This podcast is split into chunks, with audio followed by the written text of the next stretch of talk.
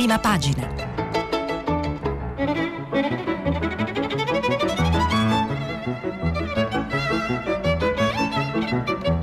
Questa settimana i giornali sono letti e commentati da Giovanni Bianconi, inviato speciale del Corriere della Sera. Per intervenire telefonate al numero verde 800 050 333. Sms WhatsApp anche vocali al numero 335 56 34 296. Buongiorno, eccoci con i giornali di venerdì 23 luglio 2021. Diamo la consueta occhiata ai titoli di apertura di tutte le testate. Vedrete che c'è la frase di Mario Draghi ieri pronunciata nella conferenza stampa in cui ha annunciato le decisioni del governo che fa da padrone, diciamo, rispetto ai titoli, ma poi ci sono anche altri argomenti e soprattutto il discorso politico che si intreccia tra Covid, giustizia e altri avvenimenti. Allora, la Repubblica, Novax un invito a morire. Draghi, questa è la frase di Draghi di cui parlavo. Draghi attacca l'ambiguità di Salvini e Meloni e insiste sulla campagna di immunizzazione. Senza vaccinazioni si deve chiudere tutto di nuovo. Il leader della Lega chiede solo prudenza. Dal 6 agosto obbligo di Green Pass per locali al chiuso, poi c'è la foto centrale di prima pagina dedicata al G20 di Napoli, plastica in mare, prima intesa.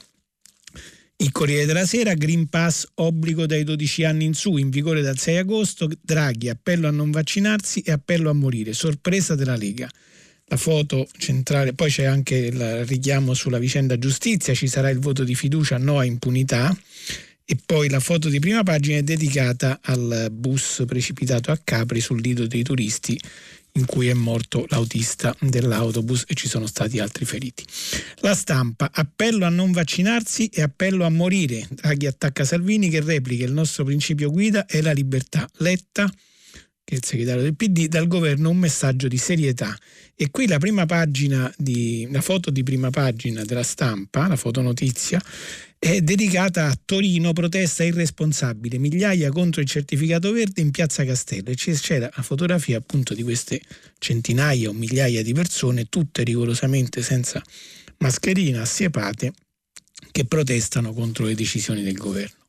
Il sole 24 ore, l'appello di Draghi, vaccinatevi, lotta al Covid, non farlo significa richiudere tutto, economia meglio del previsto e all'economia è dedicato anche il titolo di Italia Oggi, l'altro quotidiano economico finanziario che però va su un fatto specifico, confisca da recovery plan, espropriazione e occupazione d'urgenza delle aree potranno essere utilizzati per raggiungere tutti gli obiettivi pubblici o privati di PNR del PNRR, cioè il Piano Nazionale di Ripresa e Resilienza.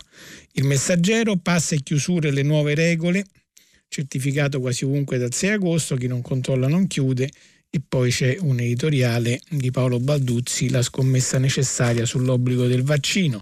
Anche il mattino apre sulla nostra vita con il Green Pass, dal 6 agosto obbligatorio per bar e ristoranti al chiuso e poi c'è la foto di prima pagina dedicata appunto anche qui alla tragedia di Capri, il bus piombato sui bagnanti, il mattino quotidiano di Napoli, anche l'avvenire, ecco il Green Pass eh, e poi con il richiamo alle nuove misure. E poi la foto di prima pagina invece è la sorella della vittima dell'omicidio di Voghera di cui abbiamo parlato a lungo ieri che mette dei fiori sul luogo in cui suo fratello marocchino è stato eh, ucciso e eh, il titolo è Rimane agli arresti il parroco, ora ba- rimane agli arresti l'assessore che ha sparato, eh, Massimo Adriatici, e il parroco della città che dice basta con l'odio. Il manifesto, col suo solito titolo sulla fotonotizia un po' calembur, a piccoli passi mini Green, Pass, mini Green Pass a partire dal 6 agosto e modifiche tecniche sulla giustizia con il voto di fiducia. Draghi procede un pezzetto alla volta per placare le acque agitate dalla maggioranza mentre i contagi crescono come le critiche alla riforma Cartabia. Il foglio, il suo titolo principale è il titolo dell'articolo del direttore Claudio Cerasa, Pandemia dei non vaccinati, Draghi schiaffeggia Salvi e Meloni demolendo i loro occhiolini ai Novax. Così l'agenda nazionalista sui vaccini diventa un perfetto manifesto della new antipolitica. Il Green Pass aiuta ma non basta. Il fatto quotidiano, come sempre, diciamo, si dedica, come sempre in questi giorni, alla riforma della giustizia che loro chiamano controriforma e anche salva ladri e qui scrivono oggi il titolo principale i migliori peggio di B, i migliori sarebbero i sostenitori del governo Draghi e il governo Draghi, peggio di B, B sarebbe Berlusconi, fiducia sul salva mafia, ricatto di Draghi sul vecchio testo bocciato pure dal CSM perché ieri una commissione del CSM ha preparato un documento che poi dovrà essere vagliato dal plenum in cui si, critica, si criticano alcuni aspetti della riforma. La verità Talebani sconfitti per ora, ma è un Green Pass da caos. Il premier durissimo, chi non si immunizza muore e uccide. Fino a settembre niente apartheid vaccinale su scuole e trasporti. Questi vedono il bicchiere, diciamo, mezzo pieno dalla loro parte. Dal 6 agosto serve, serve il certificato per sedere al chiuso in bar e ristoranti. Scatta da 12 anni vacanze familiari a rischio. Solo pochi minorenni sono coperti.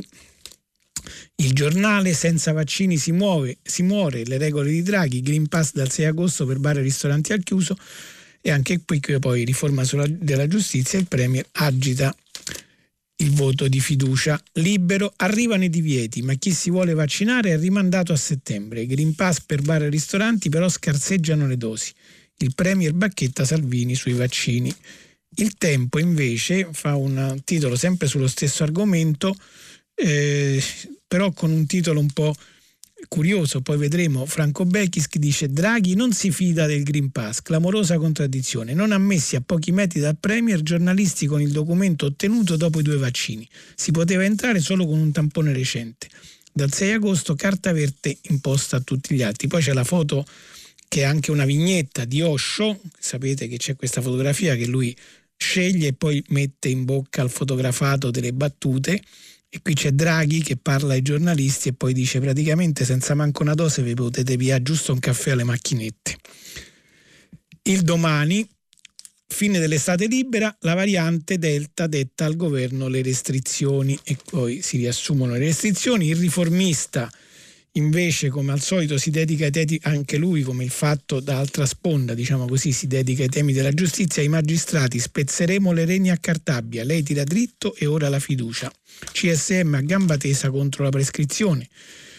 Il dubbio, ora la politica ascolti la voce dell'avvocatura, le, riforme della giustizia sono diventate il terreno di scontro tra i partiti, da oggi da due giorni del congresso nazionale forense con la guarda sigilli il dubbio è il giornale del, del Consiglio nazionale forense finanziato, insomma, sostenuto. Infine l'osservatore romano torna sul G20 e sull'emergenza ambientale che da giorni costituisce il tema del suo titolo di prima pagina, è il, colme, è il momento di scelte coraggiose, le sfide del G20, dell'ambiente e dell'energia che si apre a Napoli.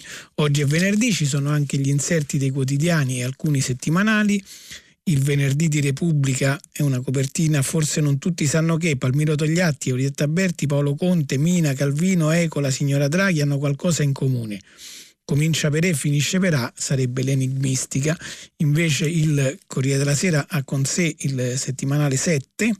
Questa copertina è un'opera d'arte digitale e parla degli NFT, i non fungible token, che sono delle, credo, insomma, capisco, delle opere d'arte digitali uniche e ripetibili. Poi I segreti della longevità, il titolo di, apertura, il titolo di copertina di Internazionale, nuove ricerche hanno riacceso il dibattito tra scienziati e filosofi sulla durata possibile della vita umana e infine Left ha una copertina intitolata Cronache cubane, dopo le proteste della popolazione per la durissima crisi economica aggravata dall'inaccettabile imbarco USA e, da, e, dalle varianti del Covid portate dai turisti, i media mainstream si sono scatenati per, in, un proflu, in, un profluvio di fake news, qui tutto inglese insomma, e propaganda contro Cuba e la sua gente. Questo è il panorama dei titoli, adesso entriamo di prima pagina, entriamo invece dentro i giornali eh, cercando di capire dagli articoli che cosa è successo ieri e che cosa ci aspetta. Allora, il Corriere della Sera dà conto delle decisioni finali con due pagine 5 e 6 curate da Monica eh, Guerzoni e Fiorenza Sarzanini che già nei giorni scorsi avevano anticipato queste decisioni ma da ieri insomma sono ufficiali per tutte le varie situazioni quindi certificazioni anche su carta test antigenici a prezzi bassi per eh, far vedere che si è dotati di vaccini e tamponi e poi nuovi parametri da zona bianca a zona gialla con terapie intensive oltre il 10%. quindi non si va subito eh, in zona gialla, ci sono nuove eh, diciamo, nuovi criteri per stabilire queste regole. E poi mh, con lo stato di emergenza prorogato lo smart working, il governo ha deciso di prorogare fino al 31 dicembre 2021 lo stato di emergenza che era sca- eh, decretato il 31 gennaio del 2020, quindi completeremo due anni interi di stato d'emergenza e questo porta con sé anche il prolungamento della possibilità dello smart working. Poi trasporti e occupazioni, viaggi e obblighi professionali, scelte rinviate di una settimana. Questo è quello che diceva qualcuno a proposito di mini Green Pass. Per lo sport anche l'operazione verde per entrare in palestra e piscina sarà obbligatorio per svolgere attività sportiva al chiuso esibire il Green Pass. Ristoranti e bar, obbligo nei locali al chiuso per chi si siede al tavolo, quindi al bancone del bar si può andare senza. E cinema, teatri e congressi le fasce e i limiti della capienza, il Green Pass sarà obbligatorio per numerose attività da tempo libero, la lista comprende spettacoli aperti al pubblico, musei, istituti e luoghi della cultura, mostre sacre e fiere, convegni e congressi, centri termali, parchi tematici e di divertimento, eccetera, eccetera. Infine la annosa questione eh, delle discoteche, le piste da ballo non riaprono, istituito un fondo ristori e quindi potete trovare tutti gli approfondimenti. Sul piano politico però, al di là delle misure tecniche, leggiamo quello che, eh, perché la conferenza stampa di Draghi con i ministri Speranza e Cartabia al fianco aveva evidentemente, al di là dell'annuncio, anche un significato politico. E allora ne dà conto Tommaso Ciriaco a pagina 3 della Repubblica, che scrive Presenta il Green Pass come la ricetta migliore per non, rinvi- per non, rivivere l'angoscia delle chiusure, per tutelare l'economia, per garantire un'estate che è già serena e, e tale deve restare. Mario Draghi ha voluto il passaporto e lo difende dai nemici di maggioranza ed opposizione. Sa che servirà anche a spingere gli italiani che non l'hanno fatto, non l'hanno fatto a immunizzarsi. Per questo stronca con una durezza rara e inedita la campagna Novax di Matteo Salvini sui giovani.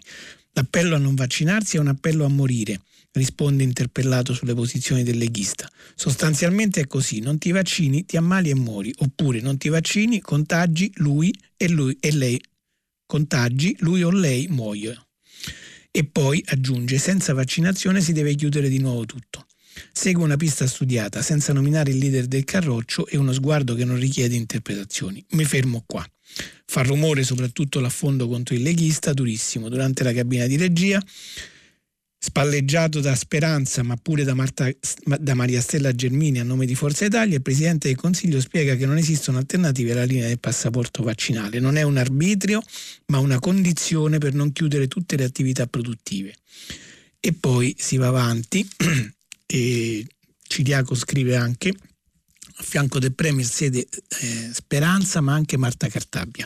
È l'altro grande segnale che invia Draghi. Il governo ha appena autorizzato la fiducia sulla riforma della giustizia e dunque se a Salvini lascia le briciole sul fronte delle norme anti-Covid, ai grillini lancia un avvertimento chiaro, sia pure ammantato dalla disponibilità al dialogo che può tradursi così.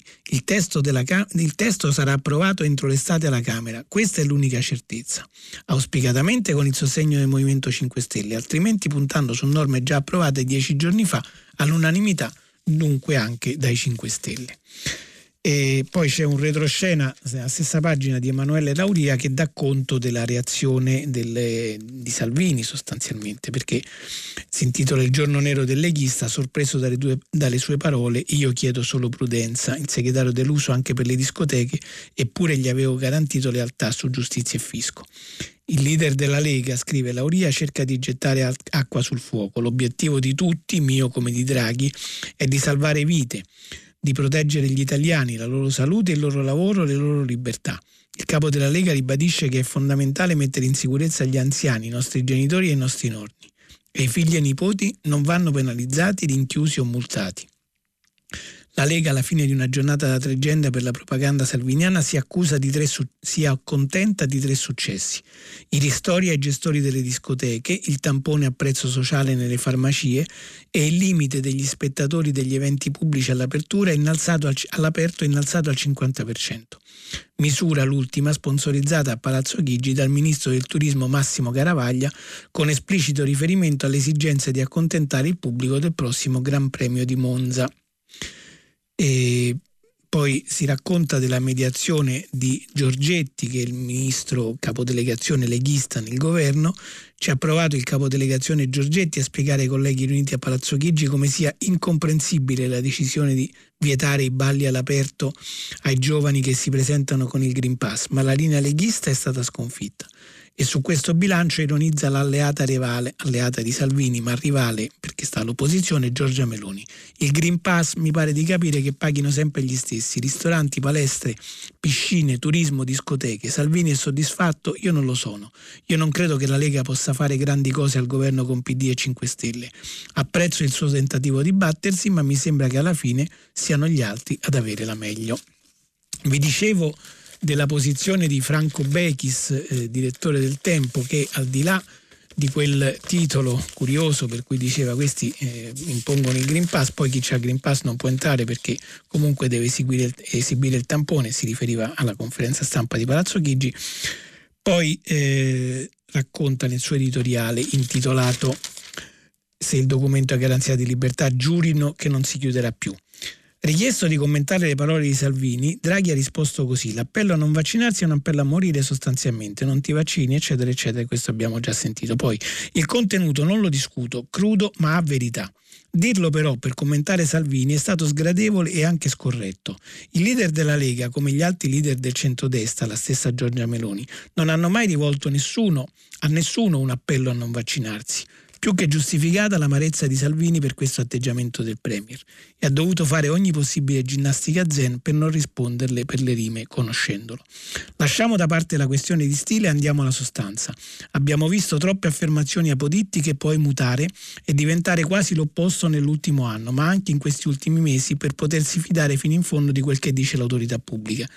Ieri è stato detto che il Green Pass è il passepartout per la libertà, la carta necessaria per non richiudere le attività commerciali. Se sono parole sincere, allora il governo solennemente assicuri che con questo passepartout, anche se dovessero tornare, e accadrà, zone gialle, arancione o perfino rosse, non saranno chiusi bar, ristoranti, palestre e tutte le attività commerciali a cui veniva imposto fino ad ora di tirare giù le serrande. Eh, ma questo poi si vedrà perché la zona rossa prevede proprio di tirare giù le serrande. Eh, se una zona rossa senza farlo non è zona rossa, comunque si vedrà anche questo. Eh, a proposito di profilassi, perché poi di questo stiamo parlando, cioè di vaccinazioni, il messaggero a pagina 5 ci informa che Pfizer e AstraZeneca la doppia dose funziona, stoppa la variante Delta.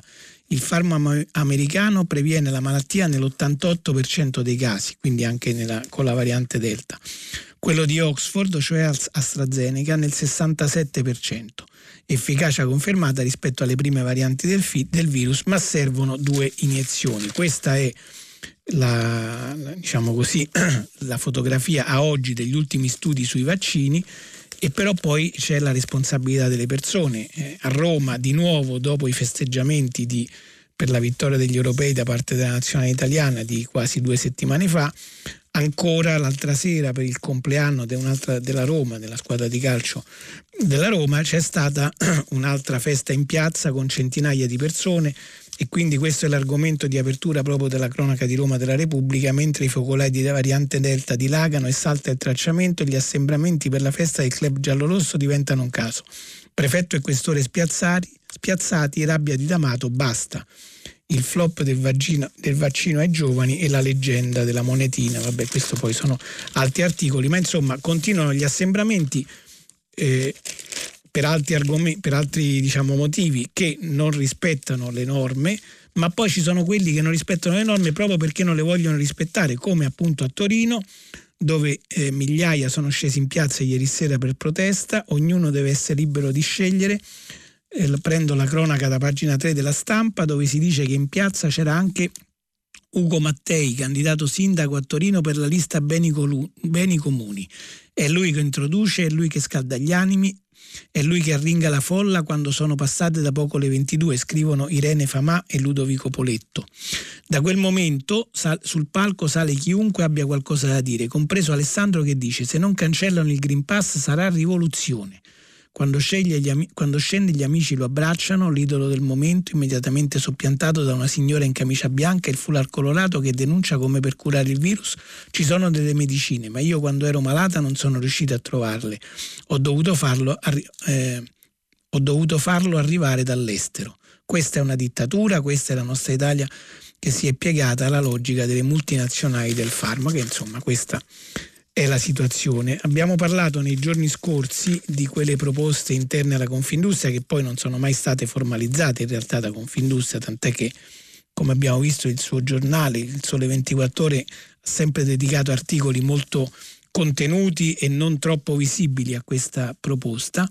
Comunque sul Corriere della Sera viene intervistato il giuslavorista Pietro Ichino, che è stato anche per un periodo, per una legislatura, deputato del Partito Democratico che dice che è legittima eh, quella proposta pass sanitario per i lavoratori, ci sono le norme per imporlo.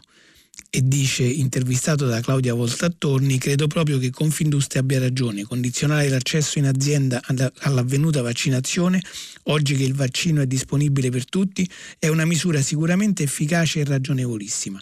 A ben vedere, proprio per questo gli imprenditori potrebbero già adottarla di loro iniziativa, in forza dell'articolo 2000 87 del codice civile che obbliga il datore di lavoro a garantire la sicurezza sui luoghi di lavoro. E poi più avanti eh, Ichino spiega che lo stesso garante della privacy riconosce che il diritto alla riservatezza è un diritto eminentemente disponibile. Per esempio, ognuno è libero di disporre del proprio diritto all'immagine o al riservo sulle proprie vicende personali. L'obbligo di vaccinarsi ben può derivare dal contratto di lavoro così come da un contratto di trasporto o di albergo.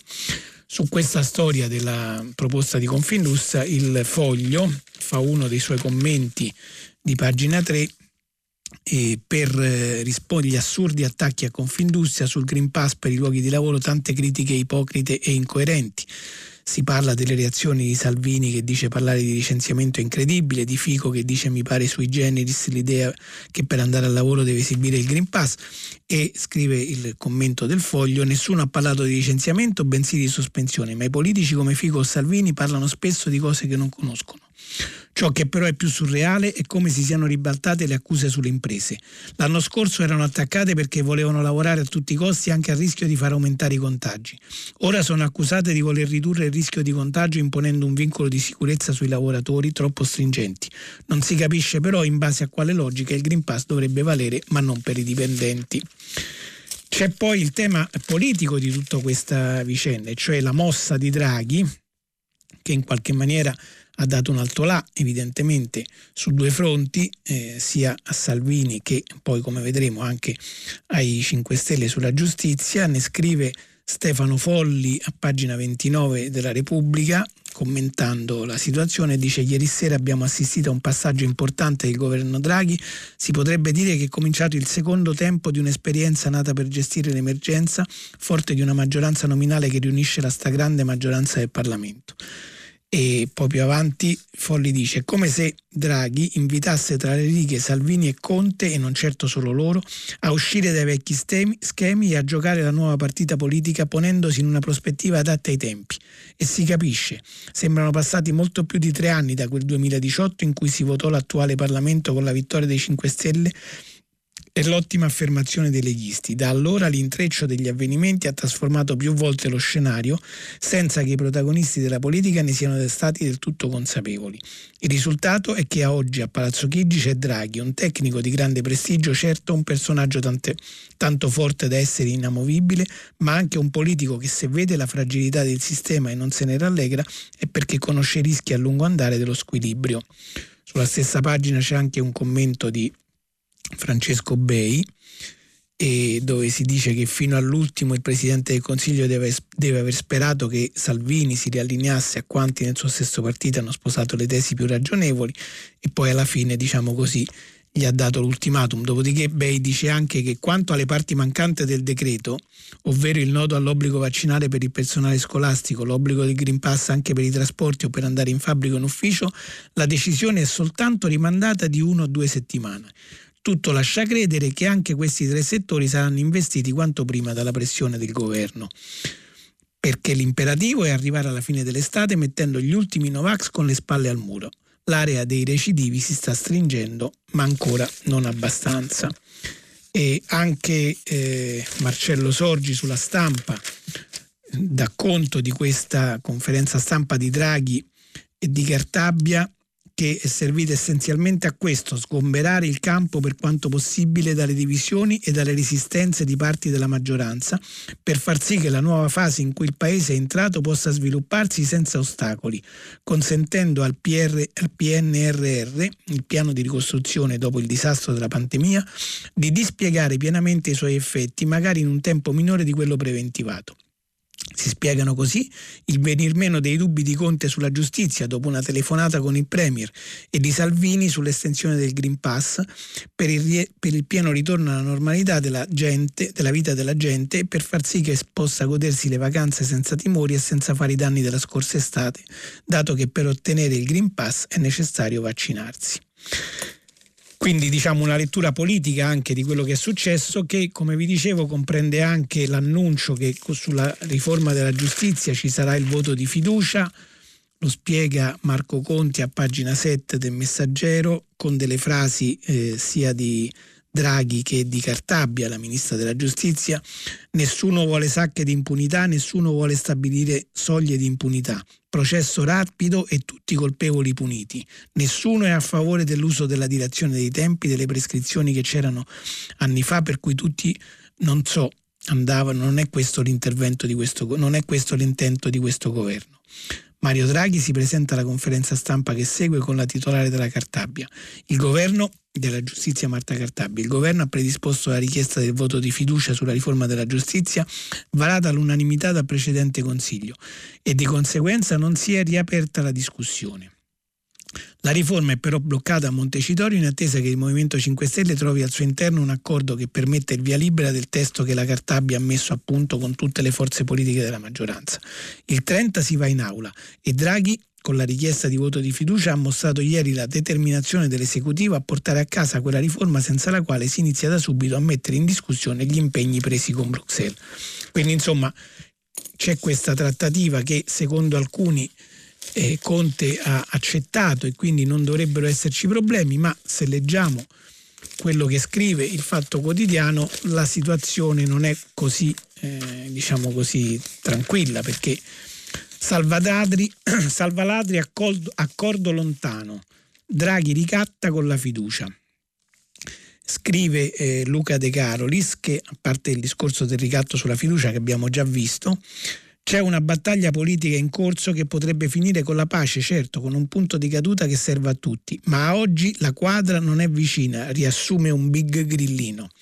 L'analisi di un giovedì in cui la trattativa entra nel vivo sulla spinta di opposte esigenze quella di Draghi che vuole far approvare prima possibile la riforma della giustizia e che non ha gradito affatto il dilatarsi dei tempi della Camera sul testo, così come la pioggia di emendamenti arrivati dai 5 Stelle, ma anche Conte che deve dare segnali ai tanti 5 Stelle inquieti con in prima fila i suoi, i contiani.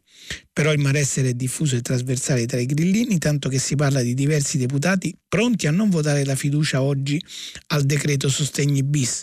In questo in questo quadro ieri Conte e Draghi si sentono al telefono più volte e l'avvocato spiega la sua proposta, che parte dall'allungamento a tre anni del tetto massimo per svolgere i processi d'appello dilatabili a quattro a richiesta dei giudici nel caso di processi particolarmente complessi e soprattutto chiede che a tutti i processi per mafia si continui ad applicare la riforma Bolafede.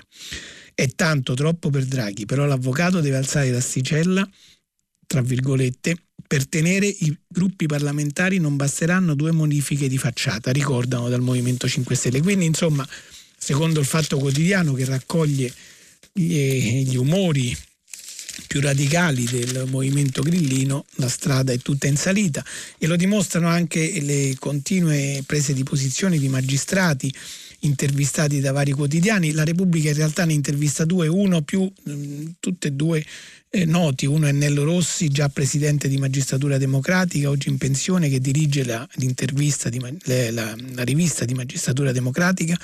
Eh, dice Nello Rossi, finalmente soldi e risorse per arrivare prima alle sentenze.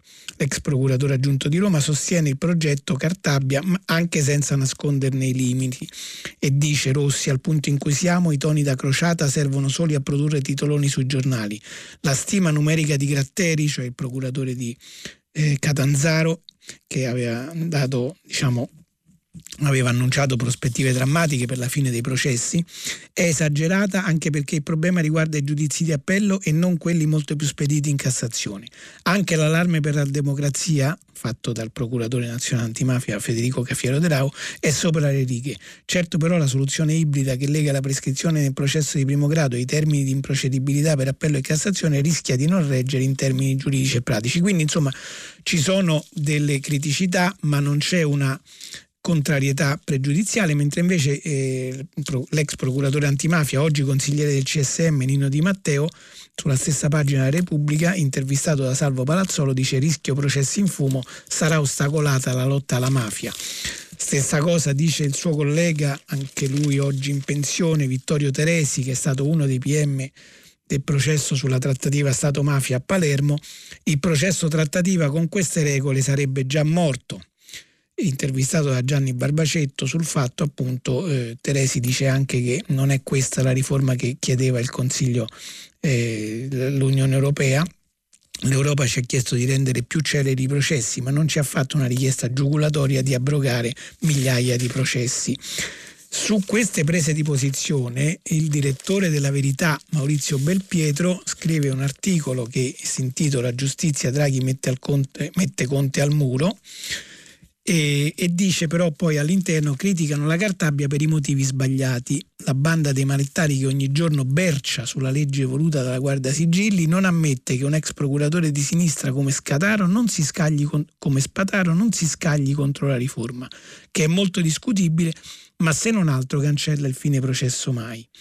E scrive Belpietro, che per quanto ci riguarda non abbiamo in particolare simpatia né il Ministro della Giustizia né la sua riforma, la prima perché ci sembra un po' troppo ambizioso e pronto a sacrificare in nome della carriera alcuni principi e la seconda perché non ci risulta affronti il nodo principale che riguarda le correnti della magistratura e il funzionamento del CSM, vale a dire ciò che è all'origine dello scandalo Palamara, ossia il sistema che ha consentito e consente a poche toghe di tenere sotto controllo gli uffici giudiziari del Paese. Tuttavia, a prescindere da ciò che si poteva fare e che la Cartabia non ha fatto, nella riforma c'è una cosa buona ed è un argine alla prassi che consenta a un processo di durare in eterno. Per Alfonso Bonafede, predecessore dell'attuale titolare in via Renula, il giudizio non avrebbe dovuto estinguersi per prescrizione, ma durare fino a che fosse intervenuta una sentenza definitiva. E insomma, tutta la storia e poi alla fine, che abbiamo già visto, per questo sto sintetizzando, e alla fine eh, Belpietro scrive come si è visto sulla giustizia Conte non conta e forse anche sul resto. Prova ne sia che nonostante le minacce, centinaia di emendamenti e pure una visita a Palazzo Chigi, il governo ha deciso di tirare dritto ponendo la fiducia. Il problema è che a favore della scelta hanno votato anche i ministri grillini che alla campagna orchestrata dall'ex avvocato del popolo e dai suoi compagni contro la legge Cartabia hanno risposto con un vaffa. Eh, ieri abbiamo parlato del, della vicenda dell'omicidio del cittadino marocchino Younselb Settawi, ucciso per un colpo di pistola sparato, è da stabilire se accidentalmente o meno, dall'assessore alla sicurezza di Voghera Massimo Adriatici, che è stato messo agli arresti domiciliari. Eh, ne scrivono oggi ancora ovviamente tutti i giornali, la stampa ha una cronaca dell'inviato a Voghera Fabio Poletti che dice non è stato un caso, l'assessore sceriffo di Voghera Massimo Adriatici c'era andato apposta l'altra sera in piazza Meardi, dopo che gli avevano segnalato che qualche giorno prima Bessetto Wii in un bar dall'altra parte della piazza rispetto a dove sarà ucciso, all'ora di pranzo quando il locale era più affollato si era abbassato i pantaloni e pure le mutande. Il marocchino che poi avrebbe ucciso, dopo essere stato aggredito, era già un obiettivo nella sua testa, un obiettivo politico si capisce, una di quelle cose che questo ex poliziotto diventato avvocato, arruolato nella Lega di Matteo Salvini, sentiva come una missione. Ai carabinieri che gli chiederanno subito dopo il fatto come mai fosse armato e soprattutto con il colpo di pistola in canna, l'assessore dà una risposta che è già tutta la storia. Avevo il colpo in canna perché io la sera vado in giro a controllare che Voghera sia sicura.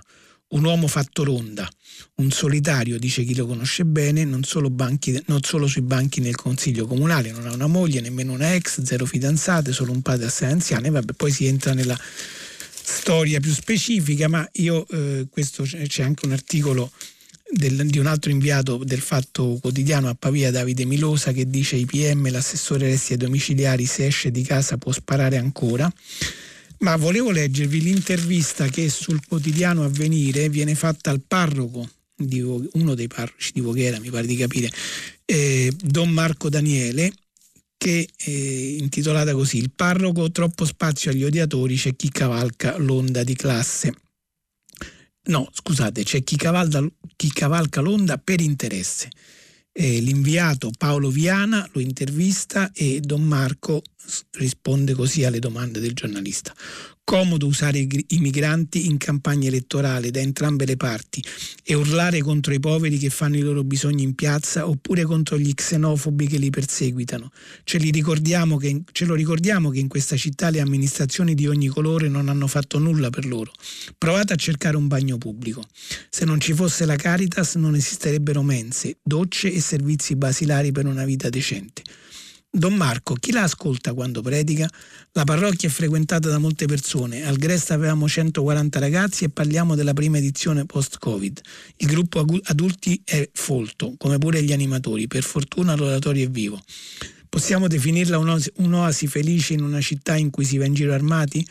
La tragedia di martedì sera non rappresenta Voghera, ma l'odio che ne è scaturito rappresenta, la rappresenta pienamente.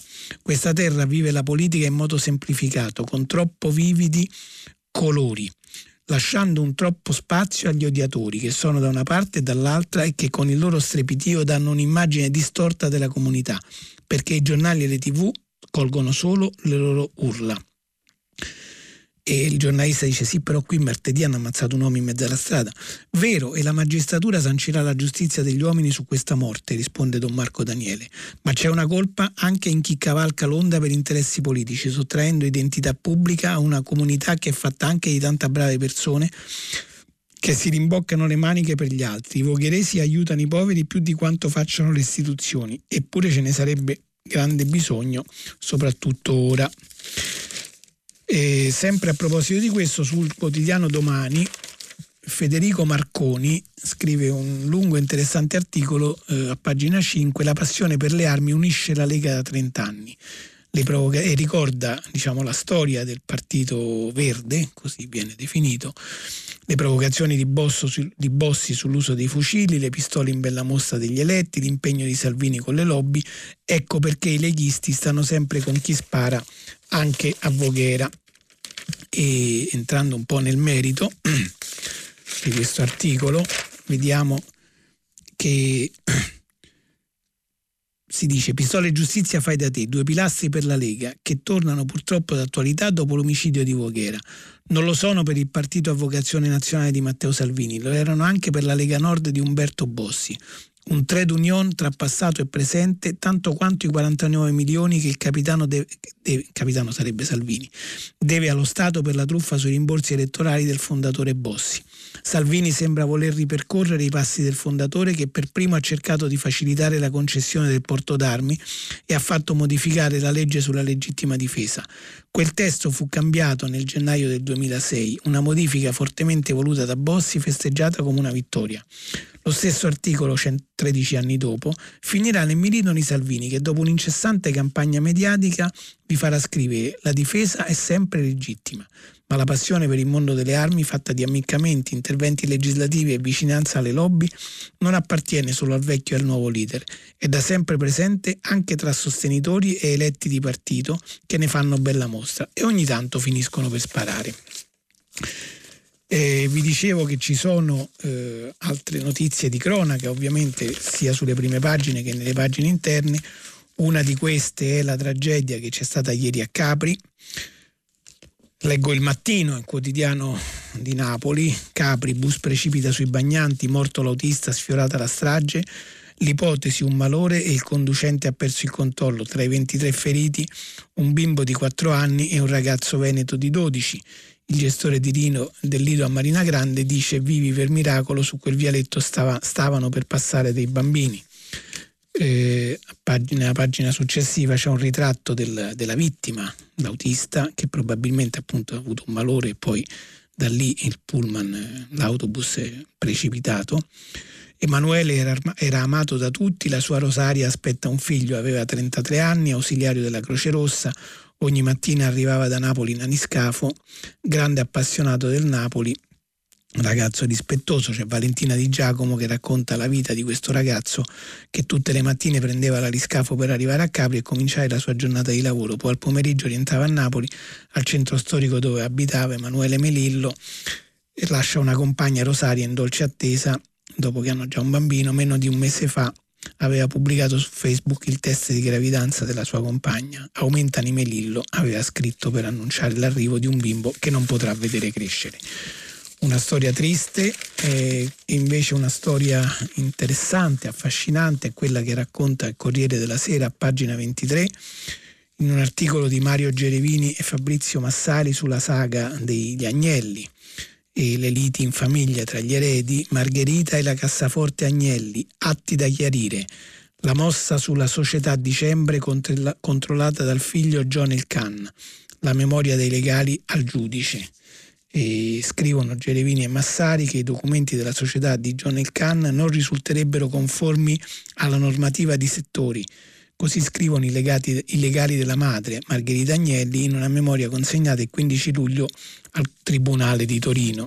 Per chi è appassionato c'è tutta una lunga ricostruzione di questa lite in famiglia, diciamo all'interno di una delle famiglie industriali più famose del paese, forse la più famosa e la più influente. E sul manifesto eh, a pagina 4 c'è il ricordo di, di una persona scomparsa. Nicolò Amato sapeva ascoltare e progettare il futuro delle carceri. Mauro Palma, garante dei detenuti, ricorda l'ex capo del Dipartimento dell'amministrazione penitenziaria e magistrato antiterrorismo scomparso ieri a 88 anni.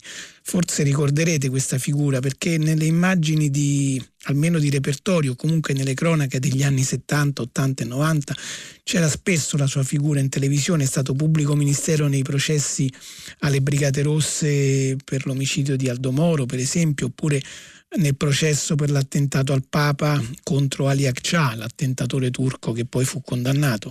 E poi però dal 1989 o 90, adesso non ricordo, è stato direttore generale delle carceri e appunto il garante dei detenuti Mauro Palma lo ricorda in questa intervista e dice che si è distinto per tre aspetti, cose che non sempre vanno di pari, passo, di pari passo. Lui ha sempre avuto una visione dell'esecuzione penale costituzionalmente orientata. Non c'era bisogno di riportarlo sul solco dei diritti costituzionali, era la sua impostazione di base. E questo lo portava anche a considerare che la risposta che il diritto penale deve dare alle situazioni più complesse è quella di diminuire i conflitti, non di aumentarli. Per lui l'esecuzione penale doveva essere un sistema di relazioni, non di conflittualità. E poi racconta come si erano evolute le carceri sotto la sua amministrazione e visti i tempi che corriamo è un ricordo interessante, sono le 8, la rassegna stampa finisce in questo momento, vi aspetto poi dopo qualche minuto di pubblicità per il filo diretto. Giovanni Bianconi, inviato speciale del Corriere della Sera, ha terminato la lettura dei giornali di oggi. Per intervenire chiamate il numero verde 800 050 333.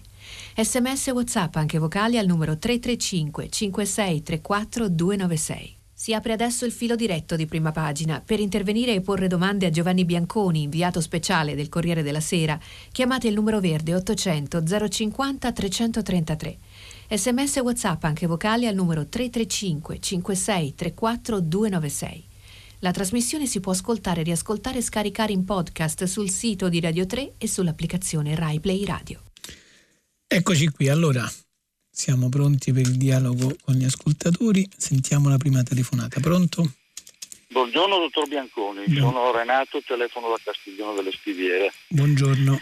Buongiorno a lei. Nel ventennale della morte di Montanelli mi è venuta in mente una frase di Orazio Verdischi, un giornalista argentino che credo qualche problemino l'abbia passato, sì. dove si dice che il giornalismo da prima parte è dire le cose che non si vuole che, venga, che si sappiano, più o meno dice questo, e poi continua. Io, sono molto, io da appassionato lettore di giornali cartacei sono molto preoccupato per quello che vedo da un anno a questa parte. Non mi riferisco a una questione sanitaria, anche se dico che essere Novax per ora non è ancora un reato. Mm, quindi non mi riferisco alla questione sanitaria, mi riferisco alla questione dell'informazione. Io vedo un'unanimità che mi preoccupa parecchio. Non ho assistito in un anno e mezzo a un dibattito, visto che la, la, materia è nuova per tutti, il virus nessuno nega che ci sia, anche se si tratta comunque di un virus per ammissione dei medici a bassa letalità, non ho assistito a un dibattito Insomma, a bassa serio, letalità sì. a bassa letalità lo dicono i medici eh, ho capito cioè, però ci sono stati soltanto in Italia 100.000 morti allora, il numero dei contagiati è un virus a bassa età, non lo dico io, non uso sì, parole sì, mie, no, ma no, sono un medico. No, okay? Allora, in un anno non ho assistito, in un anno e mezzo, a un dibattito serio tra medici di opinioni diverse. Parlano sempre gli stessi, quindi io mi preoccupo di questo perché su una materia soprattutto inedita, allora all'inizio quando si diceva che veniva dalla Cina, tutti venivano, da, eh, venivano dati per visionari quelli che lo dicevano. Poi salta fuori siccome poi c'è Biden, non c'è più Trump, adesso si va a indagare. Allora io dico, ma l'informazione eh, deve fare la portavoce delle istituzioni o deve cercare di capire al di là delle cose? Cioè io veramente sono sconcertato da quello che vedo e mi chiedo cosa servono i giornali a questo punto. Se servono solo per ripetere in modo pappagallesco quello che, che dicono le istituzioni, va bene, sarà, se questo è il ruolo che avete scelto, cioè, lei ha detto l'altra volta che non è in contrasto il, la questione del vaccino con quella delle cure domiciliari, eppure dovrebbe sapere, se mi sbaglio mi corregga, che il, virus è, che il vaccino è stato autorizzato in via emergenziale perché non è stata riconosciuta ufficialmente una cura diversa. Se domani venissero riconosciute delle cure domiciliari o delle cure eh, diciamo tempestive diverse, il vaccino dovrebbe venire interrotto perché è stato autorizzato io, no. allora, ho, ho, capito no, sua... no, no, no, ho capito, veda, veda lei e veda, veda, se io mi sto inventando le cose. No, lei non dico, si sta lei... inventando niente. Allora, eh, non è un problema di inventarsi, sono due questioni diverse. Una, l'ultima che ha posto, eh, io penso che non siano in contrasto le cure domiciliari con il vaccino, perché se il vaccino preserva da effetti gravi della malattia che comportano il, recupero, il ricovero, questo significa che se anche uno, perché può succedere, e sono successe le cose, ed anzi è uno degli argomenti dei cosiddetti Novax, che dice tanto col vaccino ti infetti lo stesso. Certo, ci si può infettare ugualmente anche se vaccinati, anche se con doppia dose. Però è, stu- è studiato, è stato stabilito dagli studi, non è che io non sono uno scienziato, manco lei, quindi ci dobbiamo fidare di quello che leggiamo e di quello che viene riportato sulle riviste scientifiche. È provato, ho, ho citato prima un articolo del messaggero che diceva che è provato che comunque anche contro la variante Delta, che è l'ultimo, eh, diciamo, l'ultima evoluzione del virus e probabilmente l'ultima soltanto in ordine di tempo, ci sono eh, le doppie vaccinazioni che comunque hanno una copertura che va dal 70 all'80%, 90%, quindi ci si può infettare, ma se ci si infetta con eh, diciamo così, effetti meno gravi che impe- che ser- per i quali non serve andare in ospedale, non serve andare in terapia intensiva, questo significa che ci si può curare a casa e quindi le cure domiciliari sono è una cosa che si aggiunge al vaccino, non sono in contrasto, per questo dicevo che secondo me le due cose. Poi dopo se dice lei, ma i vaccini, eh, cioè se dietro ci deve essere una guerra farmaceutica per cui non si, non si eh, diciamo così, alimentano gli studi sulle cure domiciliari per non disturbare le case farmaceutiche che producono vaccini, questi entrano in un campo di di eterologia e di eh, guerre industriali che sinceramente di fronte al quale io mi fermo perché non lo so e non, non, lo, non, è che non lo voglio sapere, non ho niente da dire perché non so se è così. Fatto sta che da parte di tutti, anche da parte di chi sostiene che comunque servono a poco, per adesso altra cura rispetto al vaccino non c'è. Dopodiché l'unanimità della stampa e dei giornali in generale rispetto a questa vicenda, io sinceramente con tutta la volontà non la vedo, nel senso che e anche io perché faccio la rassegna di tutti i titoli delle prime pagine di tutti i giornali ogni mattina, prima di cominciare a leggere alcuni articoli, perché voglio dare conto anche di posizioni che spesso poi diventano politiche, perché poi ci sono gli schieramenti politici, abbiamo avuto i virologi di destra e i virologi di sinistra, o meglio, catalogati di destra o di sinistra a seconda delle cose che dicevano e a seconda di quello che conveniva di più agli schieramenti politici in quel determinato momento. E allora ci sono quotidiani per esempio, eh, che in questo momento fanno riferimento alla destra, che sono più critici contro l'obbligo vaccinale, contro le campagne vaccinali e ne diamo conto. Loro non scrivono, noi ne stiamo dando conto. Quindi io... Eh, allora, c'è anche qualcuno che dice, come lei, ma insomma, che è stato dato poco spazio ai medici antivaccinali. Io sinceramente, antivaccini. Io sinceramente non credo che siano la maggioranza e quindi c'è stato dato poco spazio anche rispetto al fatto che non sono, sono una piccola minoranza rispetto alla comunità scientifica e dunque quel poco spazio che gli è stato dato forse corrisponde anche al poco spazio che hanno all'interno della comunità. Ma a parte questo, c'è anche chi dice no, bisognava darne di più. Si potrebbe anche immaginare che si potesse darne di più. Dopodiché, se, de- se, darne di più deve servire ad alimentare quei salotti televisivi dove ci si urla addosso, dove si grida, senza poter capire nemmeno quello che si dice, sinceramente non ne vedo tutta questa utilità, ma questa è una mia opinione che conta quanto la sua, e anzi meno della sua, perché comunque la sua è quella di un ascoltatore e vale di più di quella di me che sto qua. Sto leggendo eh, per, su questo argomento, ci sono due messaggi un po' contrapposti forse, comunque tutta la trasmissione contro Salvini e la Lega, ormai siamo in pieno regime, i soldi elargiti, dal governo ai giornali danno i loro frutti, così scrive Roberto, ma insomma non mi sembra né che sia tutta la trasmissione contro Salvini e la Lega, né che questo sia il frutto dei soldi del regime ai giornali, mentre invece un'altra ascoltatrice, ascoltatore, anzi Michele, la battaglia per, con le posizioni Novax va combattuta anche sul web, dove le informazioni false sulla presunta pericolosità e la scarsa efficacia dei vaccini hanno una capacità di penetrazione e diffusione a volte superiore rispetto a quella delle fonti attendibili e questo è un altro problema. Sentiamo la prossima telefonata, pronto? Sì, pronto, buongiorno, eh, la chiamo da Magione, dall'Umbria, mi chiamo Maurizio. Ma la domanda prende eh, lo spunto dal fatto di cronaca del giorno che lei anche ha citato, citando appunto leggendo i titoli dei giornali, vale a dire eh, l'assassinio, l'omicidio eh, del, come definirlo, del clochard sì. eh, del marginale no? sì. a, a Voghera. Sì. è un cittadino del Marocco. È un cittadino del Marocco come un cittadino del Marocco eh, poco più di un mese fa era stato quello eh, originario, sì, assassinato, ucciso eh, sotto, sotto, le ruote del camion del Cumiro uh, in occasione di uno sciopero. Sì, cromiro, ecco la domanda. Cromiro, insomma, è una definizione. Eh, ma insomma, eh, vabbè, vabbè, andiamo avanti. Insomma, vabbè, Lei però non mi ricordo il nome e da dove chiama, mi scusi. Le ho detto prima Maurizio da Magione, Maurizio, Umbria. Sì. Beh, in sostanza, ecco, la domanda è, per me è sulla irriconoscibilità sostanzialmente di quest'Italia, sulla deriva eh, che ha preso nella, nella, direzione che i fatti di cronaca eh, inopugnabilmente ci, riferiscono. Ecco, volevo avere la sua opinione. Eh, sì, è una deriva, insomma, eh, che un po' c'è, una deriva da un lato securitaria, dall'altra quella del farsi giustizia da solo, o comunque anche se magari l'assessore, da quello che emerge, insomma, era uno che pensava di doversi eh, ergere un po' a paladino dei diritti anche dei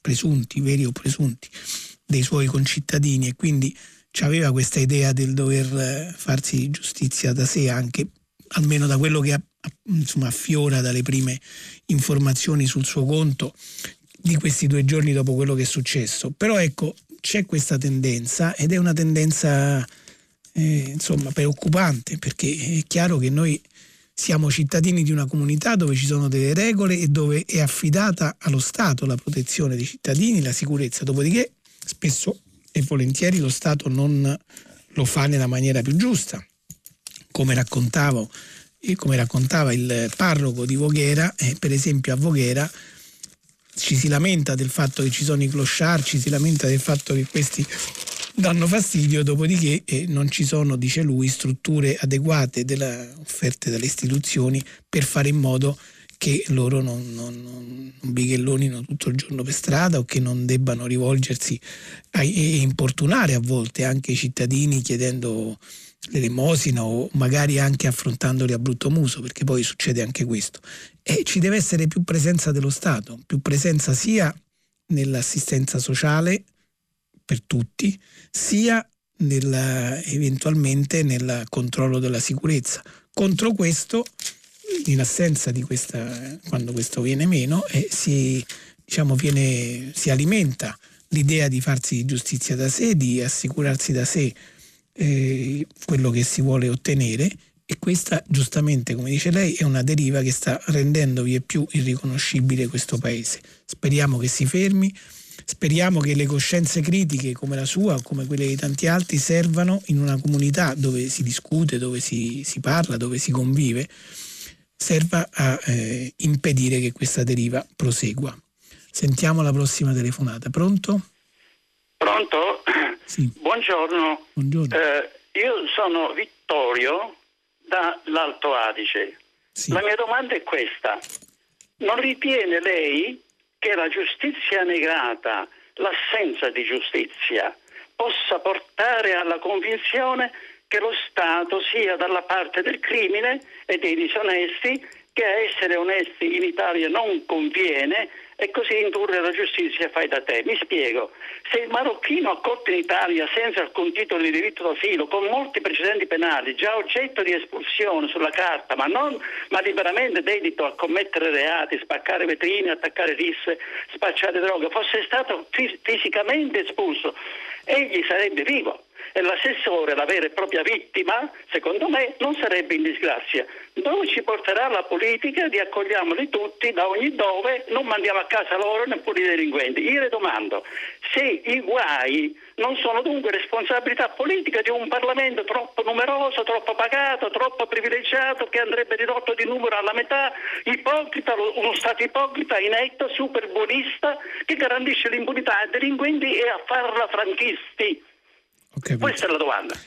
E provo a darle una risposta, anche se insomma, la domanda mette insieme un Parlamento troppo numeroso, tra l'altro l'hanno appena quasi dimezzato, insomma diminuito di un terzo come componente, quindi comunque c'entra poco penso sul, con il fatto che la giustizia è negata, che poi la giustizia negata è una cosa, cioè se le sentenze, i tribunali che non funzionano rispetto per esempio alla non esecuzione dei decreti di espulsione e di allontanamento. Sono tanti argomenti diversi che lei ha messo un po' tutti insieme, hanno ciascuno una loro origine e ciascuno deve trovare una sua soluzione.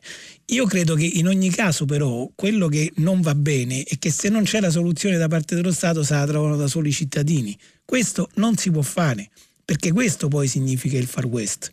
È stato detto no, ma a Voghera non c'è il Far West e sarà pure vero che a Voghera non c'è il Far West però la tendenza a dire se uno non rispetta le regole, oppure se uno, come nel caso specifico di questo Younes, di questo cittadino del Marocco, che è, è, è morto, sinceramente è la vittima, per lui poi può essere pure che, come dice lei, l'assessore è la vera vittima, ma insomma per adesso c'è un morto che è lui, non chi gli ha sparato.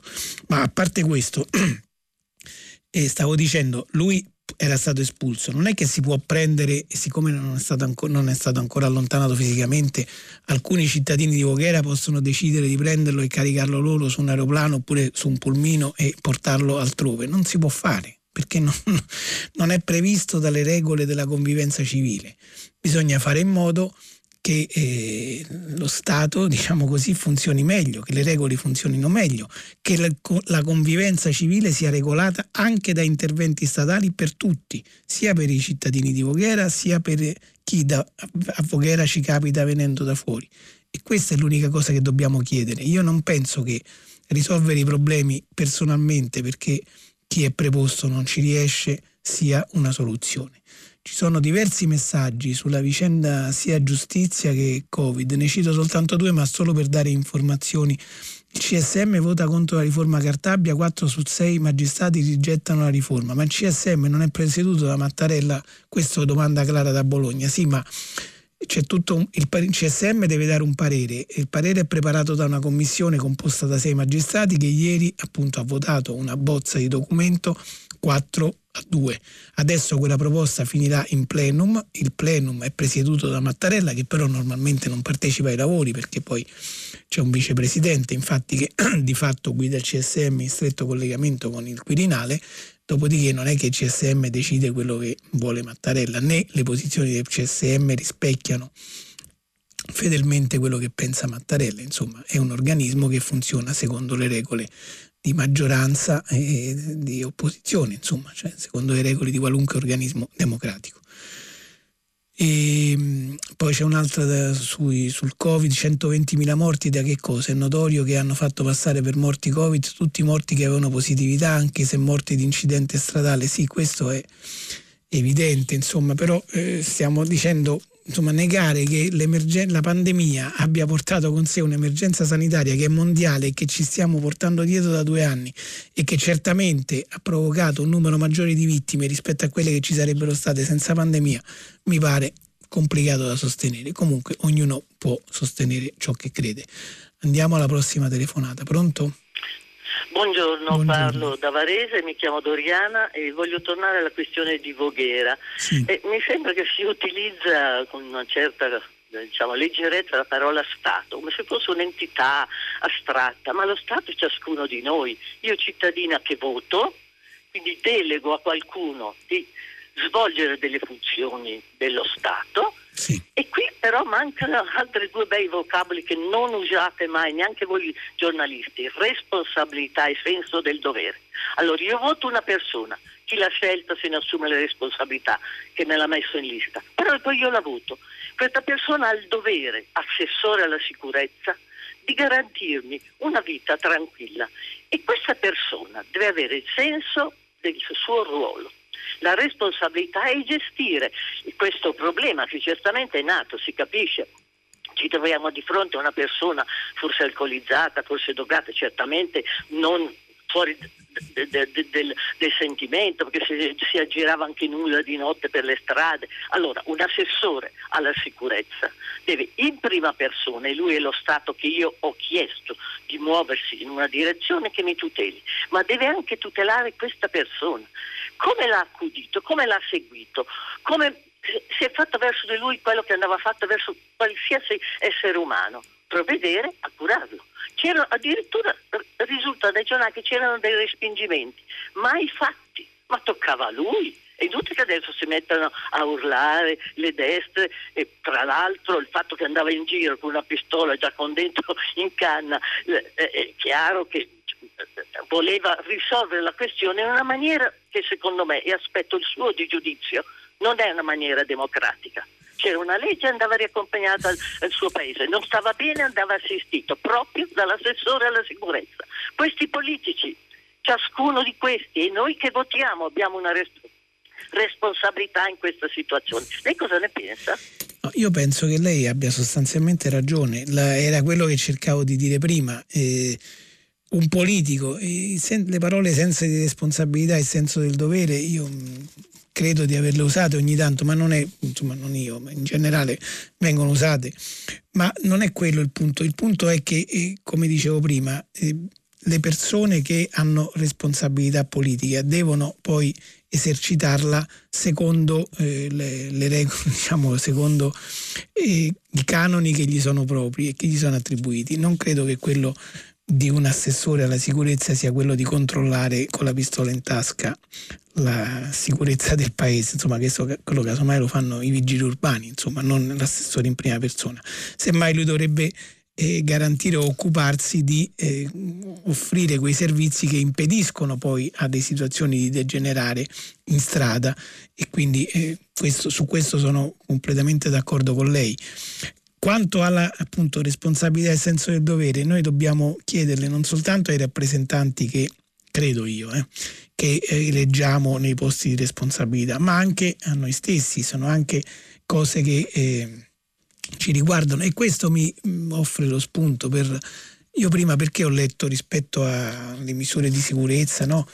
Rispetto all'emergenza Covid, poi ho, aggiunto anche un articolo di cronaca su quello che continua a succedere nelle strade di Roma o anche di altre città in occasione di raduni, festeggiamenti o occasioni particolari, perché poi è sempre il senso di responsabilità dei cittadini che deve eh, salvare questo paese o comunque deve fare in modo che le cose vadano avanti nella maniera migliore possibile, al di là delle regole che vengono stabilite, perché ci vuole comunque senso di responsabilità da parte di tutti noi, al di là di quello che eh, poi il, chi ci governa stabilisce come regole, insomma. Quindi è un discorso più generale. A maggior ragione, giustamente dice lei, va fatto per quanto riguarda problemi come la sicurezza fisica delle persone in questo caso. Andiamo alla prossima telefonata. Pronto? Pronto? Buongiorno, eh, mi chiamo Silvia da Roma. Sì. Io sono una volontaria di un'associazione eh, che opera all'interno di un carcere romano. Eh, volevo parlare sempre eh, sulla riforma della giustizia facendo un esempio molto stringato di una persona che è stata tossicodipendente, malata di HIV, è stato in carcere per tanti anni, ora sono nove anni che è libero, perfettamente reinserito eh, nella società, eh, lavora e tutto quanto. Solo, questo l'ha fatto solo da solo, senza l'aiuto dello Stato, questo lo devo sottolineare perché è fondamentale che lo Stato ti lascia comunque fuori dal carcere sul marciapiede con la busta di plastica in mano con i vestiti e ora è successo che dopo nove anni gli è arrivata una condanna eh, di eh, una pena di 15 anni fa. Va bene? Una condanna di tre anni. C'è un La residuo legge... di pena, un residuo sì, di pena un residuo di pena definitiva di tre anni. Esatto, a questi tre anni purtroppo la legge ehm, dice che se tu hai usufruito di un ehm, indulto questo indulto viene revocato e quindi adesso la sua condanna è di sei anni e con sei anni non può rientrare se non in carcere. Cioè non, non, c'è, non, c'è fuori, pena non, sì, sì. non c'è pena alternativa che tenga. Ora, per carità, questo non è che non vuole scontare la pena, ma mm, mi sembra una follia che dopo tutti questi anni eh, di faticoso reinserimento eh, gli arriva gli danno prima un indulto, poi in automatico come fossero dei ragazzini, ti diamo l'indulto di tre anni, poi però se ti comporti male perché hai commesso un reato dopo te lo togliamo, ma cioè, mi sembra o lo dai o non lo dai Stato. Quindi sì, vabbè, questo volevo... però fa parte della legge quando è stata scritta. Per, è stata infatti, scritta Duralex, così. sì, sì, no, no, a parte Duralex e Delex, ma dico proprio l'indulto era condizionato al era fatto condizionato che... da esatto. questo fatto, ma è chiaro che una persona nelle condizioni in cui era, un tossicodipendente, un eh, malato, certo, che neanche dovrebbe stare. Conto, certo. Ecco, appunto. Quindi questo che volevo dire, a parte la certezza della pena, è che cioè, la riforma deve tenere presente di una vasta questo uh, quadro, anche la stessa riforma del carcere e quindi non lo so se è bene ricordare a tutti che eh, le persone non sono soltanto quelle che sono state in carcere eh, brutti, sporchi e cattivi, però sono persone, quindi va- valutare le cose, quindi la riforma certo. deve guardare a-, a qualcosa di più ampio. Guardi, ecco. eh, lei pone un problema che è reale e che credo che sia anche eh, come dire, all'attenzione anche di questo ministro della giustizia che insomma anche ha dimostrato di avere particolare attenzione al carcere non fosse altro perché da giudice costituzionale ha partecipato a quell'esperienza dei tutti i giudici costituzionali degli ultimi anni di eh, una visita cioè del viaggio all'interno delle carceri italiane proprio per rendersi conto personalmente delle condizioni delle situazioni in cui vivono i detenuti e ai quali, le, ai quali si applicano le leggi che i giudici delle leggi, che sono i giudici costituzionali, devono giudicare. Ecco, eh, questo è uno dei casi, quello che lei pone, uno dei casi in cui forse si potrebbero porre questioni di costituzionalità rispetto alle norme che adesso impongono a una persona libera già da nove anni di dover interrompere questo percorso di risocializzazione per rientrare in carcere e scontare un residuo pena. È uno dei meccanismi purtroppo della legge che andrebbero o corretti o comunque interpretati in modo tale che il percorso di reinserimento non si debba interrompere. È un problema molto grande di cui, sono, di cui alcuni si occupano, purtroppo non tutti come dovrebbero forse, e non con la coscienza di tutti noi cittadini che siamo fuori, perché poi noi dobbiamo sempre pensare che in generale si pensa che le carceri è un problema dei, dei delinquenti, insomma non è così. Primo perché può capitare a chiunque eh, o a qualunque, qualunque, persona di ritrovarsi in situazioni che finiscono anche in quel modo. e poi perché comunque i carcerati sono persone che poi escono e tornano in società e una migliore condizione carceraria significa una migliore condizione della società perché se il carcere restituisce cittadini recuperati è meglio per tutti, non soltanto per i cittadini recuperati ex detenuti. Anche per questo ho voluto leggere un ricordo di Niccolò Amato, che è stato un eh, direttore generale delle carceri a modo e in un periodo molto particolare come quello della fine degli anni 80, insomma, quando ancora c'era un'emergenza sicurezza in Italia abbastanza forte dovuta alle emergenze sia terroristiche che mafiose, è stato un uomo innovativo da questo punto di vista. E, ehm, stavo leggendo, ci sono altri messaggi sempre sulla vicenda di Voghera, insomma, se l'aggressore non avesse aggredito sarebbe vivo, scrive PG, oppure in Italia lo scemo del paese c'è sempre stato ed è stato trattato come un jolly, tollerato e anche voluto bene, mai ucciso. Insomma, sono sentimenti contrastanti che fanno capire, diciamo, come una vicenda di questo genere venga letta in maniera anche opposta e divida. Sentiamo un'altra telefonata. Pronto? Radioascoltatori. Io però la sento molto male, mi scusi se può alzare la... Il telefono che fa un po' le viste perché sono in un punto, mi sente meglio? Eh, male ma un pochino meglio, provi... Eh... Pronto? Pronto? Mi sente bene? Eh, adesso va bene, sì, mi dica. Ecco, guardi, eh, io abito a due passi, abito a Senigallia, mi chiamo Mauro, e a due passi diciamo è una città che si chiama Lisi, eh, la patria di Roberto Mancini, sì. di Casiani, della Vestali, della Tellini, della Di Francisca. Però a due passi più là ci sono due fabbriche del Fabrianese, una è la Elita, è una delle più grandi che abbiamo in Italia, forse anche nel mondo, delle cappe di ispirazione. E, e questi giorni ci sono stati, ma anche nei giorni passati, delle proteste anche abbastanza vivaci dove tutti erano armati di, di mascherine eh, a norma.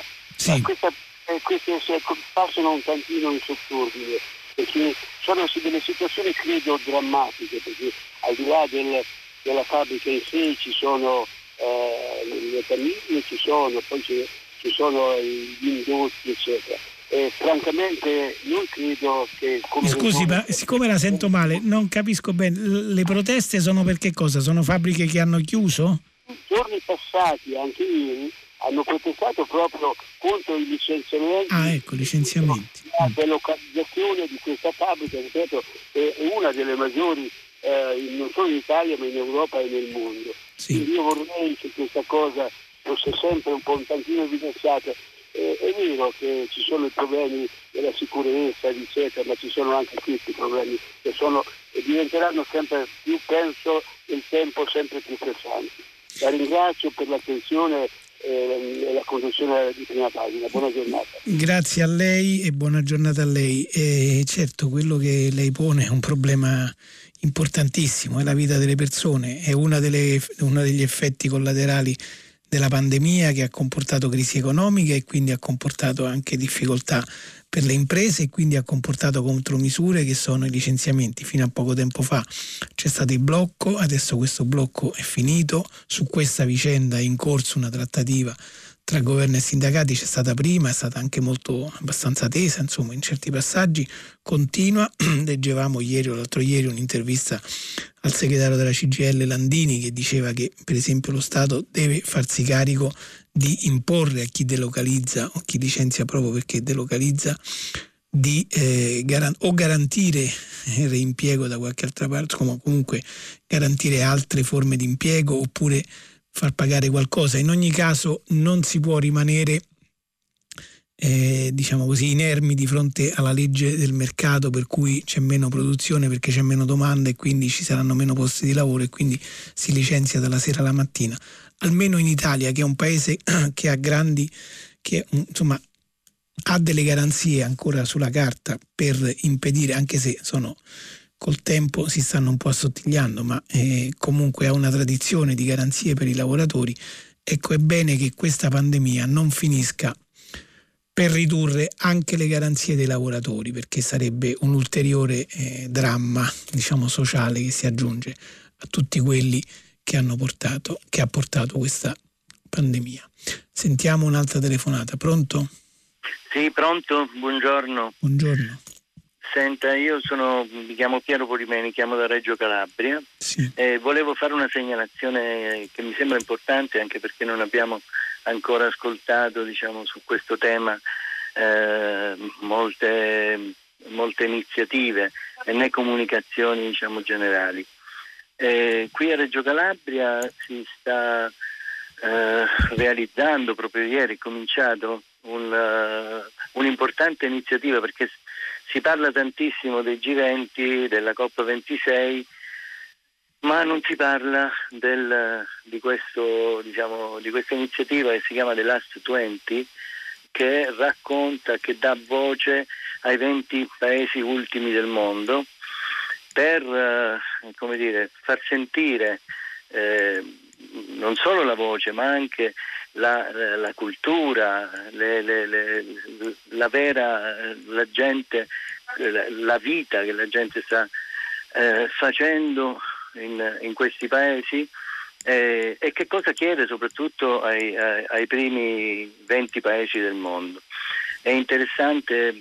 Eh, e che cosa chiedono? Scusi, eh, sì, se può dirlo in, in, pochi secondi purtroppo tempo... Sì, è interessante segnalare che ieri c'è stata uh, l'inaugurazione, qui, sono venuti qui i genitori dell'ambasciatore Luca Attanasio, è stato intitolato un ponte eh, diciamo, al centro della città. È importante segnalare che da Reggio Calabria questa iniziativa che poi si articolerà lungo tutta la, la nostra penisola, passerà da Roma, passerà eh, da Milano eh, e giungerà poi questa voce degli ultimi paesi del mondo al G20 in ottobre. Okay. La volevo segnalare perché di Reggio Calabria in genere si parla i mezzi di comunicazione parlano in maniera per altri eh, motivi diciamo. per altri invece, motivi invece stavolta c'è questa importante iniziativa che dà voce appunto agli ultimi paesi del mondo che, eh, che si cercano di interloquire con i primi e far sentire le proprie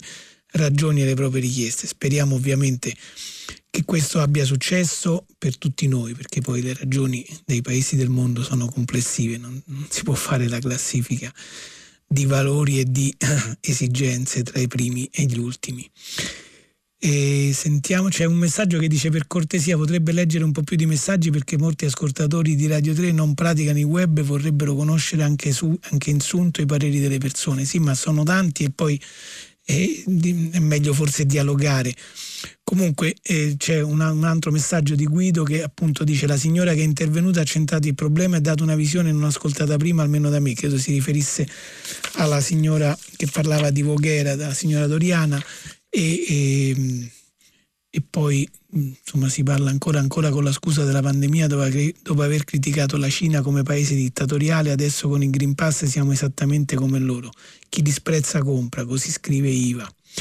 Va bene, sentiamo la prossima telefonata. Eh, buongiorno a tutti, mi chiamo Maurizio.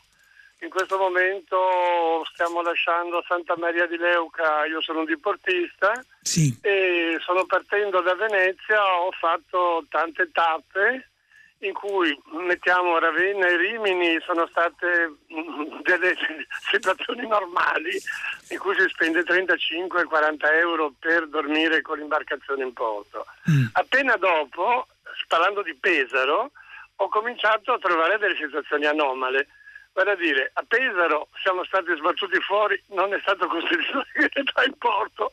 Nelle altre darsene mm. ci sono delle situazioni da 50, 60 euro, 120 cioè mila lire per passare la notte, non è che devono fare i letti o la prima colazione. Dopodiché la misura della barca, se è piccola come la mia, una piccola barchetta, ecco, non va bene perché preferiscono ospitare barche più grandi che pagano di più. Ho capito. Allora, la gestione dei porti e delle darsene non è una piccola cassafortina dove slot machine dove si prendono i soldi e basta, è un servizio demaniale che è dato in gestione a delle situazioni private che sono degenerate come tutta l'Italia, sappiamo a causa di che. E quindi qui eh, si sta decretando la morte della gloriosissima marineria italiana. perché non si può entrare, noi dobbiamo stare fuori dalle darsene, anche con un vento di tramontana piuttosto pericolosetto, sperando che l'ancoraggio tenga, perché i signori devono far entrare le barche grandi o hanno una gestione mafiosa delle darsene e quindi saremo un po' stufi o dobbiamo andare all'estero, come tutti. E qui è ora di finirla, bisogna che qualcuno, cioè, non si scherza con la portualità, prima per il benessere delle città, secondo per il fatto che qui è una questione di sicurezza, non è una questione solo di turismo. Va bene. Non, io... non è un camper, una barca, mi spiego? No, no, lei si spiega benissimo. Io purtroppo non sono un esperto di darsene, di problemi portuali, quindi non so che cosa dirle. Capisco il suo problema, credo che eh, ci sia un fondamento nelle sue lamentele, speriamo che chi è di dovere l'ascolti e possa prendere qualche contromisura e continuano ad arrivare un sacco di messaggi. C'è anche chi dice, chi, Giuseppe da Milano, che domanda chi ci dice se il marocchino di Voghera non sia stato provocato. E infatti adesso vedremo se, non so, per adesso non risulta, vedremo se il seguito delle indagini potrà chiarire anche questo punto. Intanto abbiamo finito il tempo, quindi ci fermiamo qui. Dopo il giornale radio Nicola La Gioia conduce pagina 3 a seguire le novità musicali di primo movimento e alle 10 come sempre tutta la città ne parta approfondirà uno dei temi che abbiamo trattato. Ieri si è parlato di vaccino, chissà oggi. Intanto potete riascoltarci sul sito di Radio 3 e noi se volete ci risentiamo domani. Buona giornata.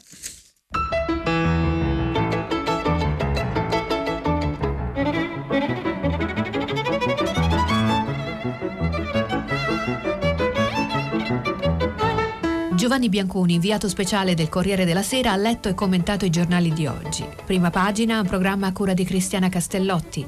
In redazione Maria Chiara Beranec, Natascia Cerqueti, Manuel De Lucia, Cettina Flaccavento, Erika Manni e Giulia Nucci. Posta elettronica, prima pagina chiocciolarai.it. La trasmissione si può ascoltare, riascoltare e scaricare in podcast sul sito di Radio 3 e sull'applicazione Rai Play Radio.